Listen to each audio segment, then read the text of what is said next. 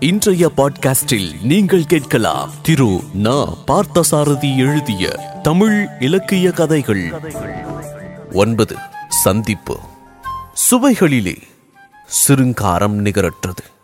கவிஞனோ ரசிகனோ அந்த சுவையில் ஈடுபடுவது நுணுக்கமான ஒரு கலையை போன்றது. அதை எடுத்து சொல்லும் முறையும் அதிலே ரசனை படிந்திருக்குமாறு செய்வதும் மிகப்பெரிய காவிய சாகசம். மென்மையை நிலைக்கலனாக கொண்ட சிறுங்கார ரச பயிற்சியை முற்றும் பெற்ற கவிஞர்களை விரல் விட்டு எண்ணிவிட முடியும். வடமொழியிலோ தென்மொழியிலோ சிலரே அதில் தேர்ந்து பழுத்தவராக தெரிகின்றனர். காவியங்களில் சந்தேச நூல்களில் சிறுங்கார சுவையை அமைத்து வெற்றி பெற்றவர்கள் அவர்கள். ஆனால் தனிப்பாடல்களில் அந்த சுவையை வரம்பு கட்டி வடித்து கொடுக்கும் அழகை நாம் கண்டால் ஆச்சரியப்பட நேரிடும். அத்தகைய தனிப்பாடல் ஒன்றை இங்கு காண்போம்.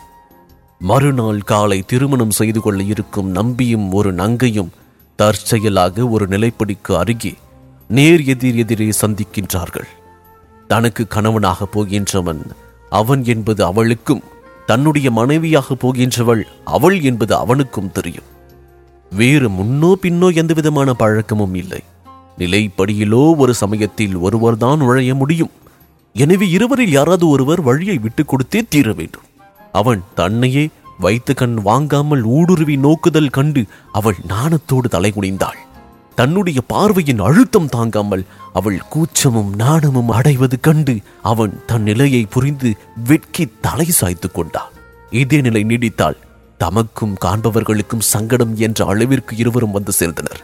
சரி அவள் தான் முதலில் போய்விடட்டுமே என்று அவன் வழிவிட்டு ஒதுங்கிக் கொண்டான் கீழே தரையை பார்த்த வண்ணம் இருந்த அவள் அவன் வரப்போகின்றான் என்று எண்ணி தானும் வழியை விட்டு ஒதுங்கினாள். கடைசியில் இரண்டு பேருமே போகவில்லை. வழி காலியாகி இருந்தது. ஒருவர் மற்றொருவருக்கு வழிவிட வேண்டும் என்று ஒதுங்க மற்றொருவரும் அதே கருத்தோடு ஒதுங்கிவிட்டால் அப்புறம் வழி வெறுமனே இருக்க வேண்டியதுதானே? நாம் வழிவிட்டோம் அவள் போகவில்லை. அவளும் ஒதுங்கிக் கொண்டாள். நாம் தான் முன்னால் போய் விடுவோமே என்று அவன் முன் வந்தான். அதே தீர்மானத்தோடு அவளும் முன் வந்தாள். இரண்டு பேரும் மிகவும் நெருங்கிவிட்டனர். முட்டிக்கொள்ளாத குறைதான். பின்னால் எப்பொழுதும் முட்டிக்கொள்ளும் தம்பதிகளாக ஆக போகும் அவர்களுக்கு அப்போது நெருங்கவே நாணம். கடைசியில் ஒரு வழியாக விலகி ஒருவருக்கு ஒருவர் மோதிக்கொள்ளாமல் நிலைப்படியை கடந்து போய் சேர்ந்தனர். பாட்டில் சிறுங்கார ரசத்தின் ஒளி பட்டை தீட்டிய வைரம் போல மின்னுகிறது கேளுங்கள். புதுமணத்த காதலனும் பூவையும் புன் வாயில் எதிருற்று நான் தமர்கண்டு எய்தி கதுமென்று ஒருவருக்கொருவர் வழிவிடப்பல் கார்பின் இருவரும் போய் மீள்வர் எதிர்.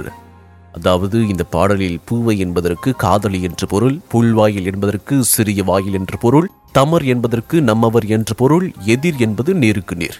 அதாவது காட்சி மானசீக உருவிற் கண்முன்னே தோற்றுவது போன்ற சித்திரத்தன்மையை இதில் நாம் காண்கின்றோம். வழிவிடுவதும் விலகுவதுமாக தங்களை அறியாமல் நாணத்தாலும் மெட்கத்தாலும் அவர்கள் விளையாடும் இந்த காதல் விளையாட்டை பாடிய கவி சிறுங்கார ரசத்தில் கைத்திருந்தவன் போலும் எதை செய்துவிடக் கூடாது என்று அவர்கள் நாணி ஒதுங்குகின்றார்களோ அந்த மோதல் இயற்கையாக எதிர்பாராத வகையில் நடந்தே விடுகிறது.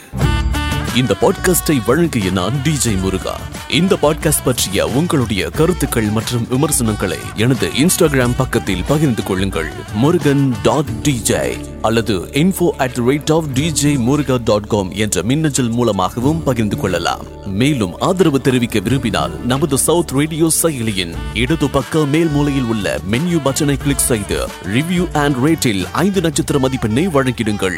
மீண்டும் அடுத்த பாட்காஸ்டில் சந்திப்போம். நன்றி.